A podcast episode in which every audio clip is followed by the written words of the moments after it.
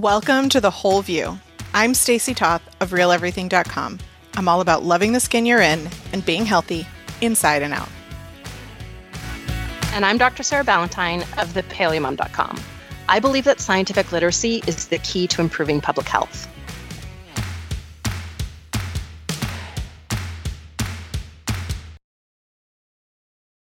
Welcome back to episode 452 of The Whole View.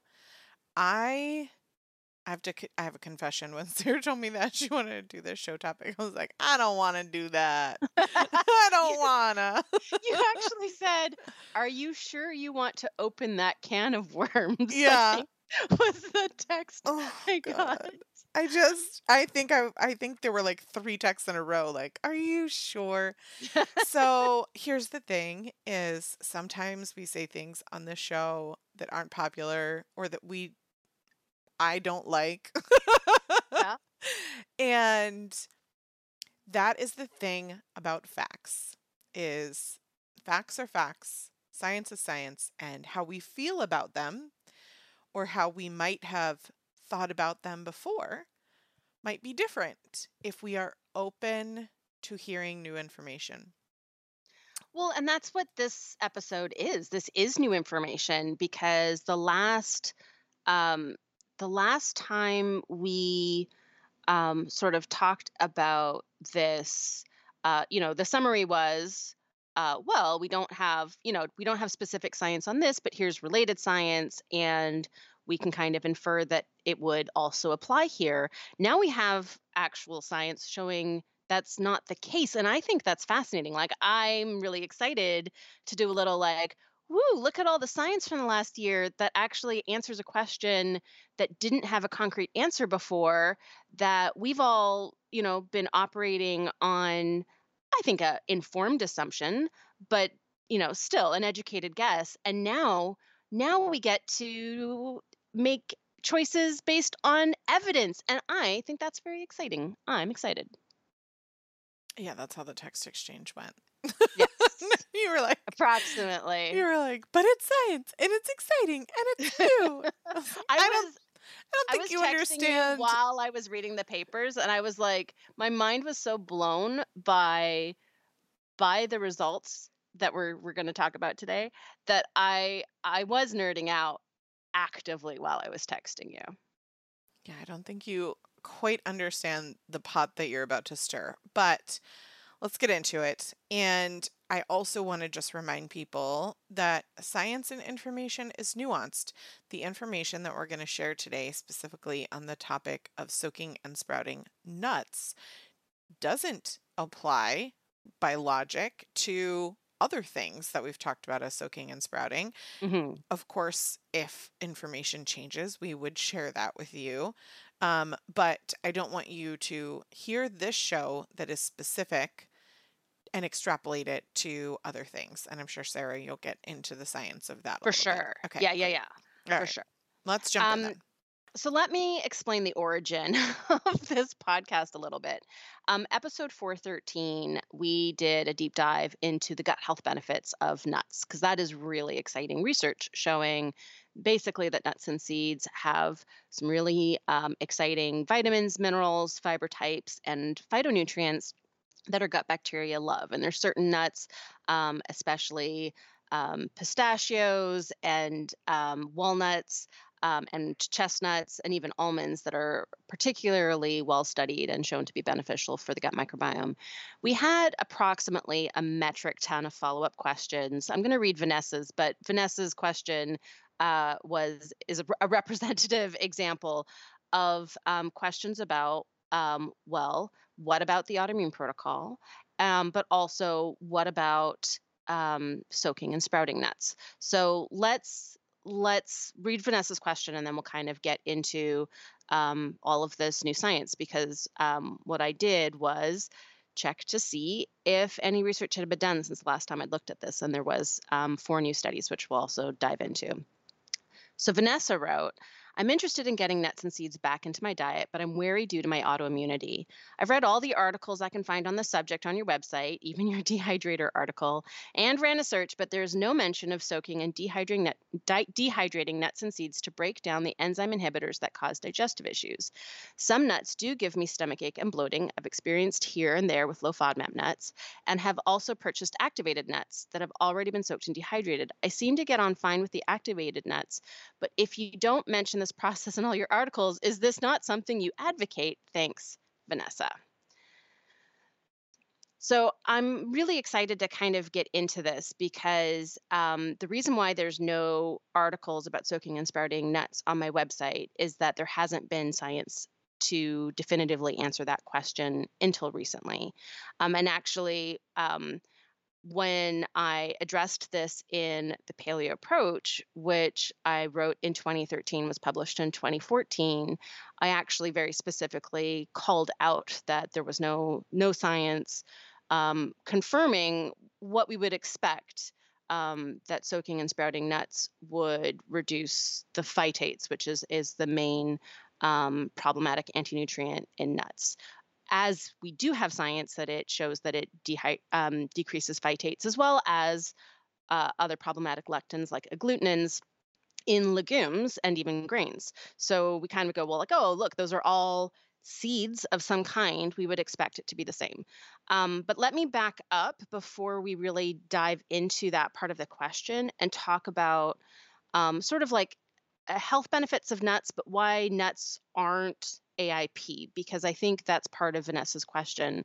She's following the autoimmune protocol and she's looking to reintroduce them. So, nuts have been shown in a variety of studies that in moderation, so uh, something like 20 grams, which is just shy of an ounce per day, um, can substantially reduce the risk of cardiovascular disease, cancer, neuro- neurodegenerative disease, kidney disease, diabetes, infection risk, and mortality from respiratory disease. And they're big effects. So they're like 20 to 70% reductions. Um, there's been studies showing that three one ounce servings of nuts per week uh, can reduce all cause mortality, which is a general measurement of health and longevity, by 39%. Um, so there's some big, big impacts of benefits of nuts. And this is probably through its gut health benefits, it's probably through its nutrient density. So nuts can be a really good source of especially um, minerals, but also some vitamins that we might not all be getting enough of otherwise. Um, there's also, um, as I mentioned at the top, some really exciting phytonutrients. They're a really good source of the amino acid arginine, which is very important for gut health, uh, particularly. Um, and they tend to have a pretty healthy fat profile. So, generally, nuts are richer in monounsaturated fats. Um, and their omega 6 content is, I mean, that's why probably an ounce uh, is uh, sort of the the maximum amount. Studies show that there's a huge benefit to about an ounce a day, but that those benefits don't continue with higher increase of nuts. So, um, as a matter of fact, you start to see almost like a U-shaped curve with nut consumption, where um, 20 grams to 28 grams, which is an ounce, is probably the sweet spot per day, and getting much much more than about two ounces a day, we start to get into not just no longer getting benefits, but maybe the omega 6 content of the nuts starts to drive inflammation more than all of the beneficial compounds in nuts can reduce inflammation. So, if nuts are so great, the natural next sort of question is like, why aren't they considered AIP? And the reason actually um, is not purely due to phytates. So, nuts are a very rich source of phytates, uh, which uh, are an anti nutrient that binds with minerals, makes them hard to digest, um, that can also act as a digestive enzyme inhibitor. And um, we have a lot of science showing that we want to moderate phytate consumption. So if we were just going based on that argument, it would be a good argument for limiting nuts, but not eliminating nuts. The reason why they're eliminated initially on the AIP during the elimination phase of the autoimmune protocol is that the um, food sensitivity rate to nuts and seeds is extremely high and that people with autoimmune disease seem to be even more likely to have a nut intolerance. So there have been studies showing that nut intolerance, which is separate from allergy, the allergy um, rate to tree nuts is about 1% of the total um, population. The intolerance rate, which means we're producing a different type of antibody, we're producing IgG antibodies against proteins in the nuts instead of IgE antibodies against proteins in the nuts. Studies have shown that that IgG um, driven nut intolerance may affect anywhere between 20 and 50% of us. Um, and definitely people with inflammatory conditions and autoimmune disease in general are more likely to fall under that that umbrella. So there have been a variety of studies that have shown that um, people with autoimmune disease in general have more food intolerances than other people. So there was a 2018 study that showed that um, people with autoimmune disease, and it was a collection of about eight different autoimmune diseases, that they produced uh, basically about 10 times more IgG antibodies against foods than healthy people.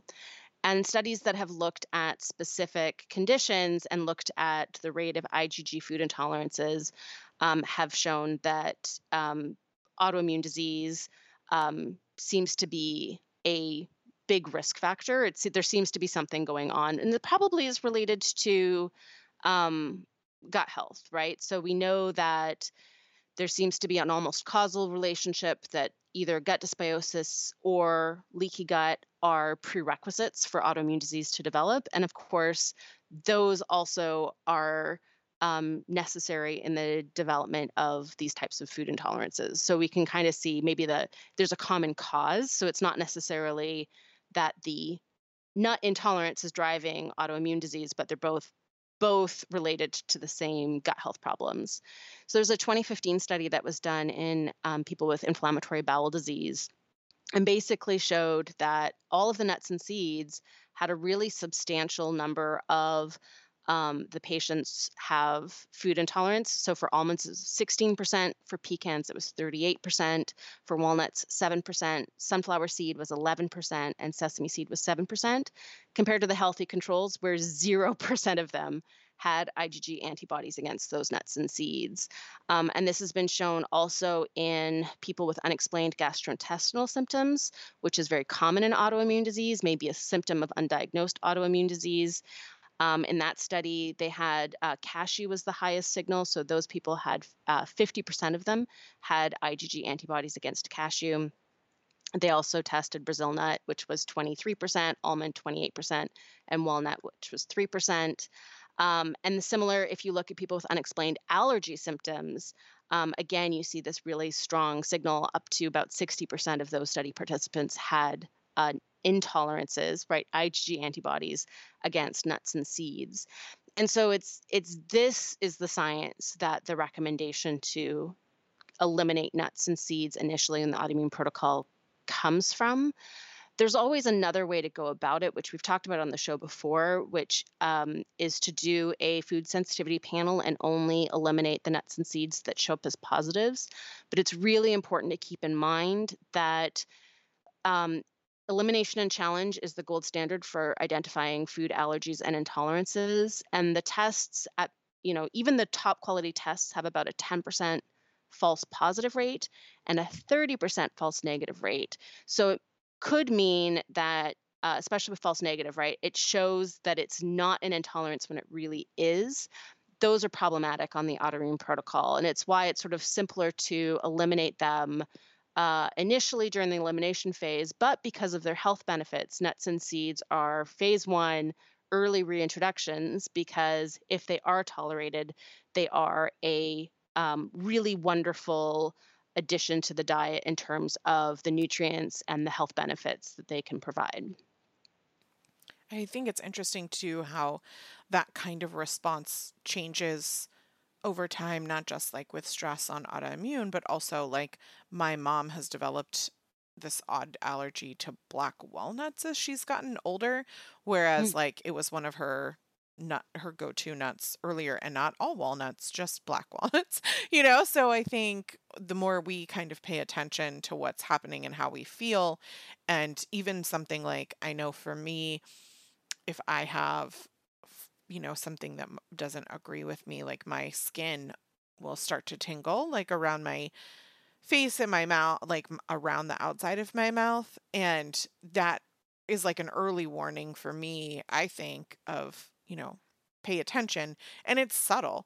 But if I don't eliminate those things, then your body's response and the type of allergic reaction you have can also build up over time. It's not like, oh, let me just expose myself enough to this if you're if you are allergic and like I'll get over it. That's not how that works, right? No, I mean I I will totally second that mouth tingling is a symptom that should be paid attention to during reintroductions.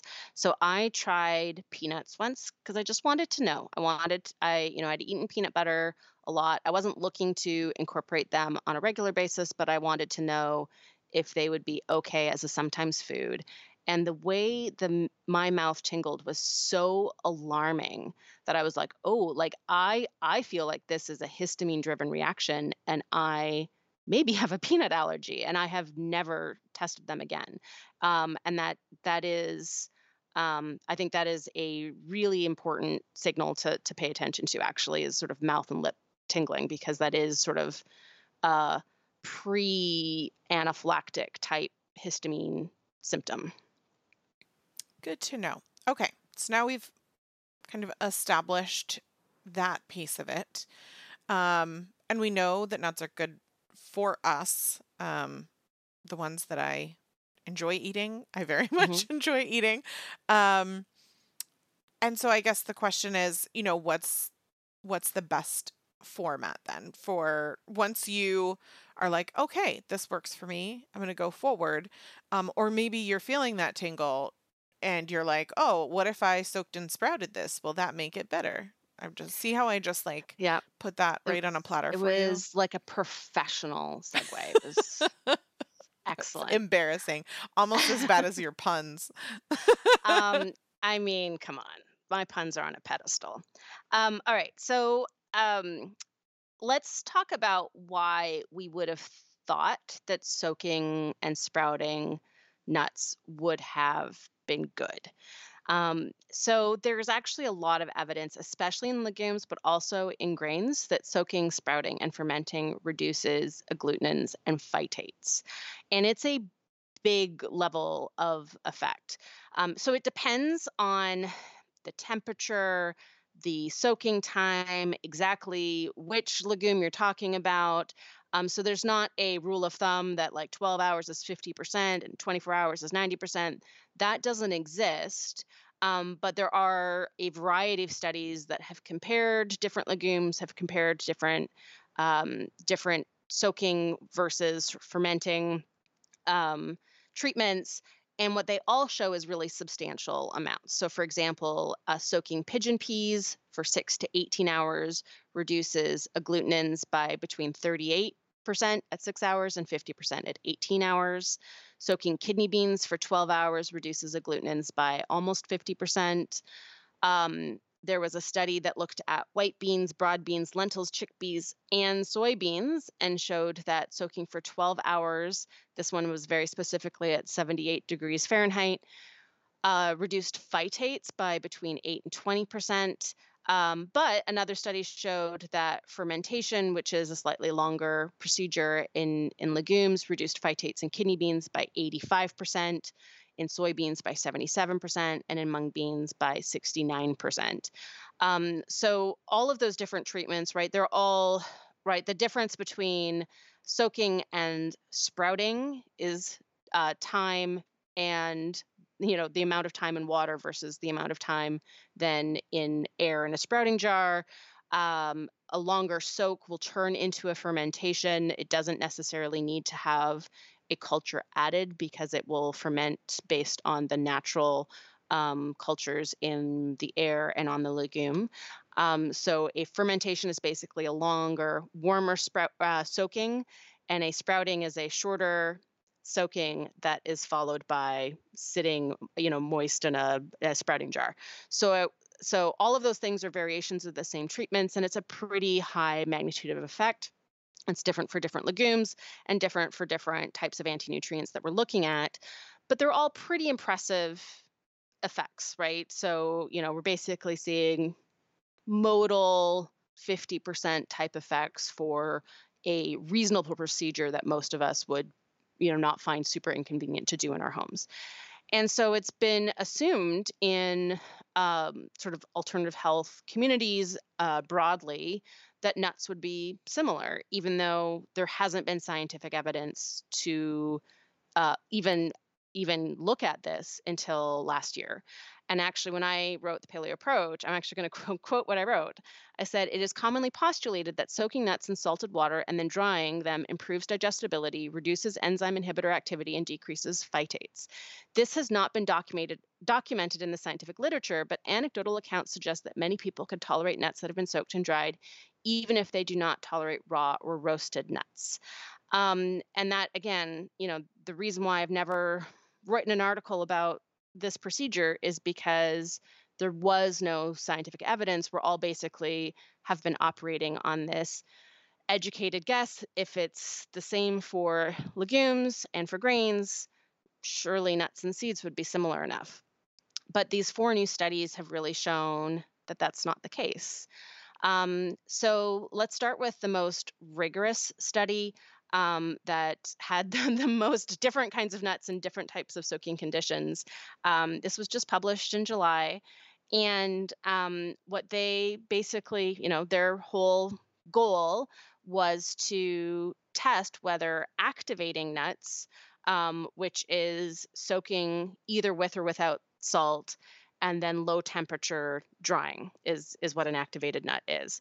Um, so what they did was they had uh, they had almonds, walnuts, um, and hazelnuts. And then they measured the mineral content of the nuts and the phytate content of the nuts after a variety of different soaking conditions four hours or 12 hours with or without salt. And they also did whole nuts versus chopped nuts.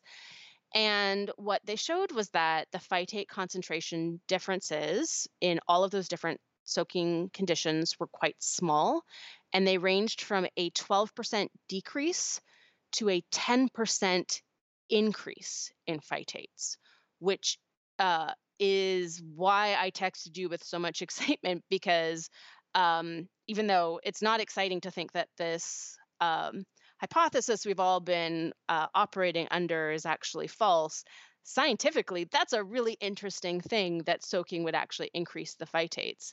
Um, so, for example, almonds started with 531 milligrams per 100 grams of phytates, and after soaking for 12 hours with salt, phytates went up to 562 milligrams per 100 grams.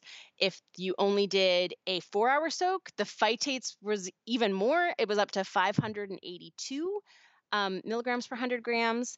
Um, and it didn't matter, it still went up even if you didn't have salt. So 12 hours with no salt, it still went up to 578 um, milligrams per 100 grams, which just to me is a, a fascinating biological process. Um, it was very similar for other nuts, especially hazelnuts. Walnuts did decrease phytates, but it was about a 5% decrease. So they started at 523 milligrams per 100 grams, and sort of the best situation was 12 hours with salt. It went down to 501 um, milligrams per 100 grams.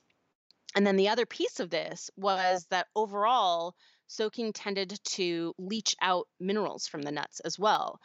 So they ended up uh, with not a very big difference and potentially a small increase in phytates, but also a small decrease in the minerals. So, what the study actually showed was that the ratio of phytates to minerals didn't change.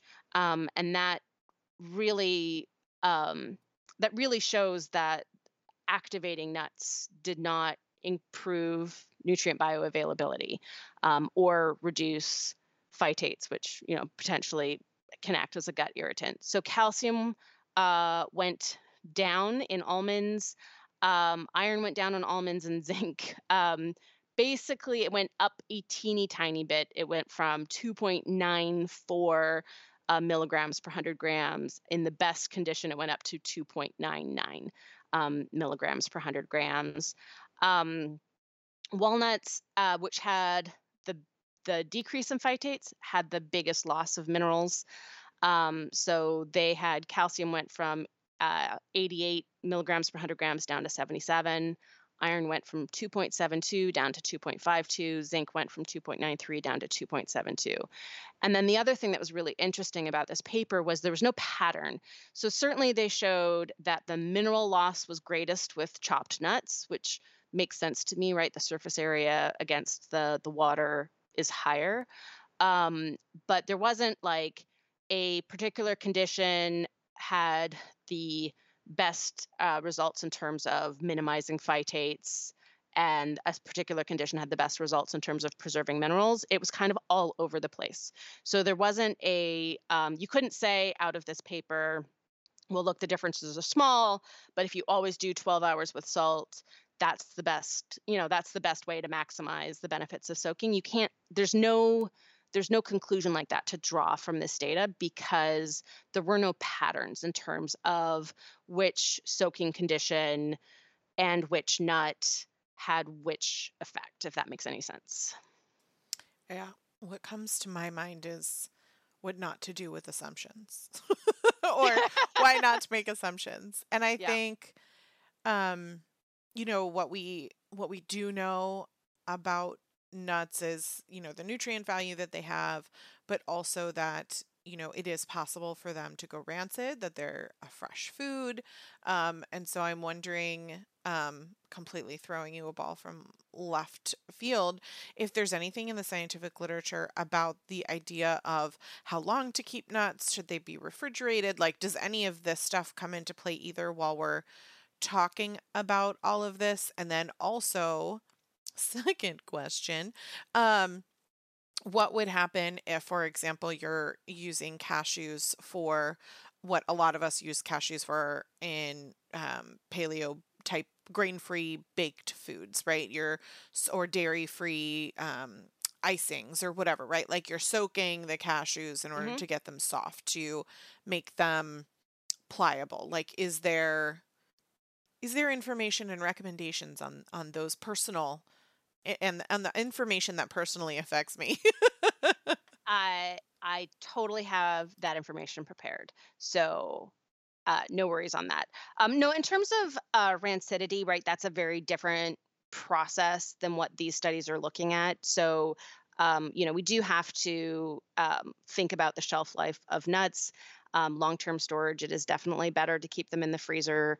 Um, and uh, rather than in in the cabinet. So like that is a but that is a whole different that is oxide oxidation of fats um, and that comes from right nuts that have a higher polyunsaturated fat uh, content like almonds can go rancid faster than nuts that have a higher monounsaturated fat content like cashews. So it's a little bit different from different nuts um, but like the general recommendation is no more than six months in the pantry um, and i personally um, have moved to you know thinking about buying smaller packages of nuts that I don't go through very quickly, so that they're more like being used in two to three months if they're going to be in my pantry. Otherwise, moving them to the freezer for longer term storage, and then I typically out of the freezer I, I would typically roast them to to get that crisp back um, but that is a that is a very different biological process than what's happening here with um, phytates and and mineral concentration. So um, I do definitely want to get to though, like what if the recipe requires like soaking cashews? Because uh, I also like making homemade cashew cream cheese. And so um, let's talk a little bit about. Um, we're gonna get there, but let's talk a little bit about um, the gut gut gastrointestinal symptoms with nuts. So I think it it helps to first say um, there was a 2019 paper that looked specifically at activating almonds and showed also about a 5% or less than 5% decrease in phytates in that particular study. So there is um, some confirmation there in terms of, um, you know, really not um, having a huge effect on on the phytate. That was not as rigorous a study, but we definitely will still put a link in the show notes um, for everyone who's interested in going back to the original studies that I'm I'm talking about. There was a um, slightly older study that actually looked at uh, 2018. I mean, it's super old. Um, it's, it's, it's a couple years old now. Uh, it was December 2018, so it's only two years old. Um, but this study actually looked at um, how activating nuts could impact gastrointestinal symptoms. So, what they did was a blinded uh, design. So, participants didn't know if they were getting the activated nuts um, or the regular nuts. Um, and it was a crossover trial. So, they spent um, uh, four weeks in in one one group and then four weeks in the other group. Um, and they had four different preparations of almonds each for for 12 days. So they had whole unsoaked, whole soaked, sliced unsoaked, and sliced soaked. Um, so again, we're sort of looking at how uh, soaking may impact the phytates differently and the minerals differently when under a, basically a chopped nut condition where you've got more surface area um, contacting the the water during the soaking. And what they did was they actually looked at gastrointestinal symptom differences um, between all of those different conditions. And what they showed was that soaking under a blinded condition did not actually improve the gastrointestinal tolerance. Um, there was no difference in any of the measures that they looked at between all of the different nut conditions. Um, so, I mean, I think what this tells us is that when we find an activated nut that works for us, there's a couple of possibilities. Uh, one is it could be the type of nut. Um, activated nuts tend to be organic, they tend to be fresher. Um, so it could be a rancidity issue. There are certainly plenty of examples of people in the autoimmune community who uh, have um, like vegetable oils, right, oxidized fats as a symptom trigger. So it could be the nut quality. It could also be the nut type. So maybe it's easier to get uh, activated walnuts and you're comparing that to consuming raw almonds. Um, and it could also be the uh, often activated nuts are um, dehydrated. Sometimes they're roasted. So sometimes you get sprouted nuts that are roasted as well. And generally, uh, cooking of any food does improve digestibility. Um, so there's been a variety of studies basically showing that um, cooking all different kinds of foods basically makes it more easy to digest, and we can basically get more of the nutrients out of it um, with our digestive system. So there's some other possibilities, and then the last possibility that I think is is worth uh, mentioning is the placebo effect. And I I want to be really clear that the placebo effect is a real effect. It is not the same as saying it's in your head. I used air quotes there.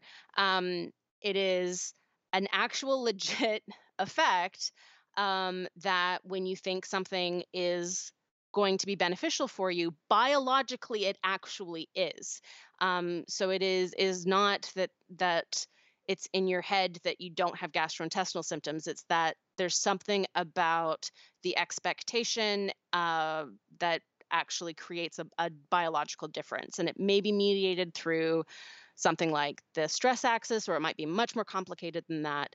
Um, but that is another possibility as well. I'm wondering too if, uh, for me, for example, um, I know like when I'm on vacation, I digest foods that I would normally have a more difficult time with um, at home more easily because there's less stress, right? And so mm-hmm. if you tell yourself, I mean, I'm just kind of explaining an example, just one example of placebo would be if you tell yourself this is not going to bother me because it's soaked and sprouted, um, then therefore your body could be less stressed and more able to digest it, for example. Yep. Right. Okay. hundred percent. Making sure I'm understanding the process. um, and I, I do think that um, there's a lot, there's a lot of things like that, especially in the community. And we haven't really talked a lot about it, but I think that's, you know, part of the whole orthorexia discussion around these types of getting very finite into a short list of foods that you tell yourself you can or can't eat. And it's why we have a science based approach to the autoimmune protocol and then ask you to reintroduce these foods in a monitored way to see how you feel. Because ideally, we're at a place where food does not stress us out. Like food is just the thing Yeah. that is nourishing us and giving us energy and helping us feel good and is not something that is stressful. And so I think that's worth noting because if you've been eating your nuts soaked and sprouted and you're all stressed out now, like let that go. Take in take in a deep breath and then exhale all that stress because it doesn't matter. It's in the past and there's absolutely nothing that you can do about that. And so if you don't, if you want to try without or you want to try maybe just dehydrated, I, I like that idea, right? If I'm hearing you correctly, that, you know, taking um, high quality raw nuts and dehydrating them might improve your digestibility without increasing phytonutrients. Both two thumbs up there, right? Um, but what are some other kind of things like we talked about making um, making these alternative foods? Like I'm kind of wondering, implementation wise, what does this look like? So, um, I think it's important to remember that what the research really is showing is not to bother soaking, right? That, but the differences in phytates and minerals is small. We're talking about most of these studies showing about a 5% difference in most conditions, up to about a 10% difference. So, if a recipe requires soaking for making, you know, cashew yogurt. Um, cashew cream cheese is one of uh, my family's favorite things. Um, you know, there's not a good argument against soaking, except for this paper that was published just a couple of months ago, which tells us that uh, the soaking step is best performed probably in the refrigerator.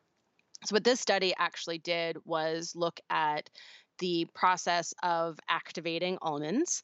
Um, and they used, again, a sort of a bunch of different, they actually investigated, they looked at um, blogs and videos for uh, the most common methodology that's recommended and then tested a variety of those like more common methodologies um, for like a sort of replicating like a homemade activation uh, protocol for nuts and then um, what they actually did was look at how that environment uh, was in terms of how conducive it was for foodborne uh, pathogens. So basically, giving yourself food poisoning by activating nuts. So they, you know, they do that that type of study by inoculating with, you know, like enterohemorrhagic E. coli, right, listeria, salmonella, like the bad things that um, are the subject of food recalls. Um, but what they're doing basically is they're testing the situation of, let's say there was a small amount contaminating your nuts, and then you activate them at home. How does that foodborne pathogen grow in those conditions? And what they basically showed was that the warmer your room temperature, so they looked at um, 15, 18, and 23 degrees Celsius. Um, the 18 is about 65 degrees Fahrenheit. Um, and they they looked at um, then a lower temperature, sort of dehydration, 66 degrees Celsius was their dehydration temperature afterwards. And they looked at how that impacted the growth of their pathogens and basically saw that the warmer the warmer it was and the longer the soak, the higher the pathogens. And they they showed that um, you know this is this is definitely a situation where um, you know if if there was a small amount of a pathogen on the nuts like amount an amount that wouldn't make you sick if you just ate the nuts out of the bag but then you did this um, soaking and sprouting at, or uh, soaking and dehydrating step with your nuts that um, you're creating an environment where that pathogen will replicate itself and then be enough to potentially make you very very sick. Um, so what they showed was that the the best condition was like a shorter time period and cooler than about 15 degrees Celsius, which is pretty. Um, it's not too many people walking around with indoor temperatures um, below 15. My interpretation of this is um, when we're soaking for a recipe, um, there's no reason why we can't soak in the fridge if if we're if we've let go of the idea that that um, soaking is going to reduce phytates um, and improve the bioavailability of minerals, which these studies definitely show is not the case, um, then we can we can go ahead and soak our cashews in the fridge um, for however long it is to get them soft enough for whatever recipe it is that we're doing, and um, and and go and go from there. So I think there isn't there isn't compelling reason to avoid uh, activated nuts, except for maybe the almonds. Almonds had like the biggest difference,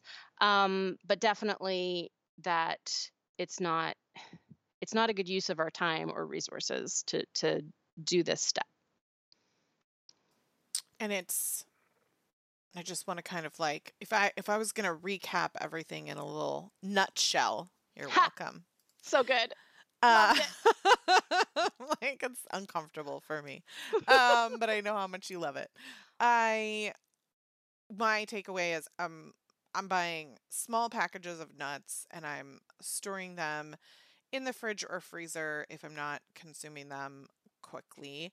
Um, and uh, those nuts are ideally raw organic. I could dehydrate them myself if I want to make them more easily digested. And then if I'm going to be cooking with them and need them softened, that that soaking process would be in cool water. Don't start with hot water and then it would be in the fridge.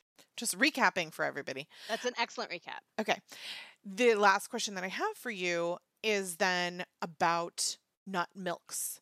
So mm-hmm. we have both store bought and homemade that you can make yourself in a blender, which does sometimes heat up, um, depending on what blender you're using and how old the little engine is and all that, right? Like sometimes you touch your old blender and you're like, "Ooh, that's that was close." Mhm. Um, and then also on machines like, gosh, isn't there something called like almond cow? You know what I mean? Like where they there are machines where you put in your nuts and you put in water and then out comes your own nut milk at home that doesn't have like all the additives and stuff in it. So is is any of this extrapolated to those? So uh, Please don't let me- take my and let me let- just tell you, please don't take my almond milk away. oh, I'm, I'm not going to. I'm not going to. Um, so when we're talking about a commercial product, um, those have testing uh, procedures as part of, you know, they have to do safety testing. They have to show that they're not going to uh, give you food poisoning. Um, so I don't know, you know, for every different nut milk that's out there, what the temperature is of their conditions, um, but it is something that uh, so it turns out that companies aren't allowed to uh, kill you with E. coli. Um, so that's Oh, what that's good. food recalls are, are for. news. Right, I know. So it's that's yay. Um, so in terms of commercial nut products, um, you know, you're you're you're not going to get food poisoning. If you do, report it because that- means a recall is is uh, and probably a, a factory inspection is required. Um, in terms of making at home, like just because something warms up for a little while doesn't mean it's like automatically going to be full of bacteria. Um, so think about general like food safe guidelines, right? Body temperature for about two hours is is the sweet spot. Like um, if you had uh, something with mayonnaise in it, right? Raw egg that can be a, a source of salmonella. Um, two hours on the counter is where you then throw it out. Um, so those types of same rules, right? Five days in the fridge. All of those different rules come from studies of what conditions are conducive to growing um, to, to growing pathogens. And so, you know, general, if anyone's, uh, I used to work in a, a commercial kitchen. I had to do my my food safe certification in order to do that. That's the Canadian version. I don't know if that's what the American version is called, um, but uh, that's where you know a, a quick Google search. USDA has lots of different you know all of those different rules are are listed on the site of how long at room temperature versus how long warm before you you know our best to throw something out um, so just think about those types of of um, guidelines when making homemade nut milks so if it warms up for a little bit no big um, put it back in the fridge it'll cool down it'll be awesome I just want to thank you for not taking anything away from us today, uh, but educating. i just freed up everyone's time is what i actually did Right. Educating and informing us, giving us time back. These are all good things. Maybe it's not quite the pot I was worried you were stirring. um, for me, I think the the most interesting part about this is to try to figure out why. Why would nuts? Um, and and to be fair, none of these studies have looked at seeds. Um, so I I don't I don't know where sunflower seeds would fall on the spectrum if they would act more like legumes in sprouting or if they'd act more like nuts in sprouting. But what I um, one of the things that I did to try to wrap my head around, like, why would nuts be different, was actually sort of look at um, the botanical difference in terms of of what what we're eating versus what is actually the whole seed. So when we consume a legume, legumes grow in a pod that typically have multiple seeds. If you just uh, had right that green bean plant in your garden and you didn't uh, harvest the green beans on time, the the bean would harden and then it would split open and the seeds inside would fall and then they would be in the the dirt and they would eventually sprout with that environment. Um, when you wanted to plant a nut, if you wanted to grow your own, own walnut tree, by the way, walnut trees are a production. I read about it on WikiHow and decided never to plant my own walnut tree because it's like so much work. So nuts are different. So the the nuts typically have right there's the part that we eat in the middle. That's the we think of as the nut. Then there's the hard outer shell, and then there's a husk typically around that hard outer shell. And the way that you would get a nut to sprout is you would soak like for for growing a walnut you would soak uh, that nut you would keep it in a moist warm environment for like six months. And then um, the the nut on the inside starts to sprout and the sprout pushes the shell open to split. So it actually sprouts before the shell opens. Um, and we'll put we'll put links into how to plant a walnut tree from WikiHow because that's it's just it's epic. Um, it involves a cement mixer. It's like so much, so much. Uh, or a step where you can run over them with your car. It's so much. I'm not. I'm not. This is not on my bucket list in any way.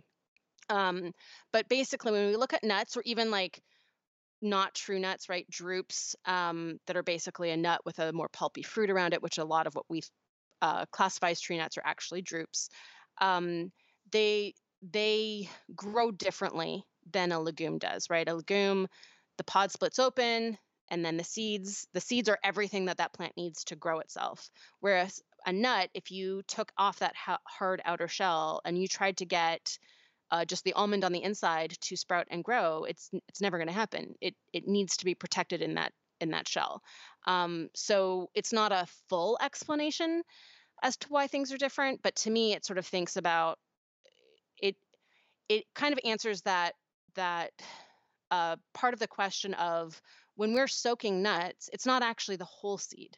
The whole seed includes that hard outer shell, whereas when we're soaking legumes, it is the whole seed. And to me, that's that's likely part of why they behave differently under those similar soaking conditions. I mean, I'm not surprised that leaving something wet for six months might be a problem. Like I'm thinking of mold, and like mold, you don't want that. That's, no, but that not. is, I am telling you, that is how to make a baby walnut tree out of a walnut. I'm gonna, I'm, I'm gonna hard pass, and um, right. you know, move on. It's so much, so much. Okay, I do want to give a shout out to our original nut sponsors, not the show, but. Um, just because we love them and they're a Georgia local for you. Georgia mm-hmm. Grinders, one of the reasons that we are like I'm recognizing that they're great is because they're slow roasted, right? Their their nuts are not sprouted, they're slow roasted, which would make them more digestible, more digestible, mm-hmm. and mm-hmm. not increase phytonutrients. So shout out to our original nut sponsors, Georgia Grinders. We're we're still giving a two thumbs up on these guys, and um, I can tell you they are delicious. So if you're looking I, for some, I, I, I mean, I just, I just ordered uh, a, maybe an, a large plural number of jars of pecan butter. I was like, I'm just gonna get the case and away we go. yeah, so if you're if you're wondering to yourself right now, where do I go? Um, perhaps it's to georgiagrinders.com, completely unsponsored, unprompted, just me saying this stuff is delicious and would fit all the check marks in the boxes that we've defined here today. Um, Sarah, I am excited to hear what you really think about this topic over on Patreon. Mhm. Um, and what our our little like side conversation was before we had the show. We'll be sharing all the details as well as whatever else comes top of mind. Um, we always share information and the behind the scenes and a little glimpse into our life over on our Patreon show, which you can pop over to. Um, just search Patreon, the whole view, and it also gives you exclusive access to ask us questions that we answer in a timely manner. Sometimes here on the show, you get bumped up on the list. So make sure that if you love the show, that not only are you leaving a review for us, thank you so much, but you're also becoming part of our Patreon fam. Thanks for listening and have a wonderful, wonderful, nutty day. We'll be back next week. Do you love the Whole View podcast? We'd love for you to leave us a review wherever you listen and share a podcast with your friends and family. And did you know that you can now get exclusive behind the scenes content on Patreon for less than the price of an almond milk matcha a month? Your Patreon membership supports us and gets you access to a monthly bonus episode. But not for kids' ears because our bonus content is explicit. You can find us as The Whole View on Patreon for our real, unfiltered thoughts on this week's episode.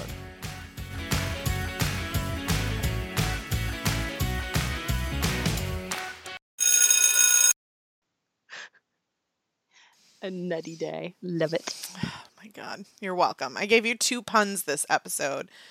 I'm I'm so excited because I brought all the puns last week. I know. I was like trying to grab sound clips and I realized that there were like ones that you said to me that I missed. Like I was just like focused on the notes and there was at one point you were like, "Shall we dive in?" and I was like, "Yeah, okay." oh man. Seeking the truth never gets old. Introducing June's Journey, the free to play mobile game that will immerse you in a thrilling murder mystery.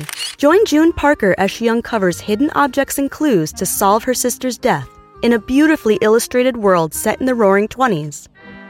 With new chapters added every week, the excitement never ends. Download June's Journey now on your Android or iOS device or play on PC through Facebook Games.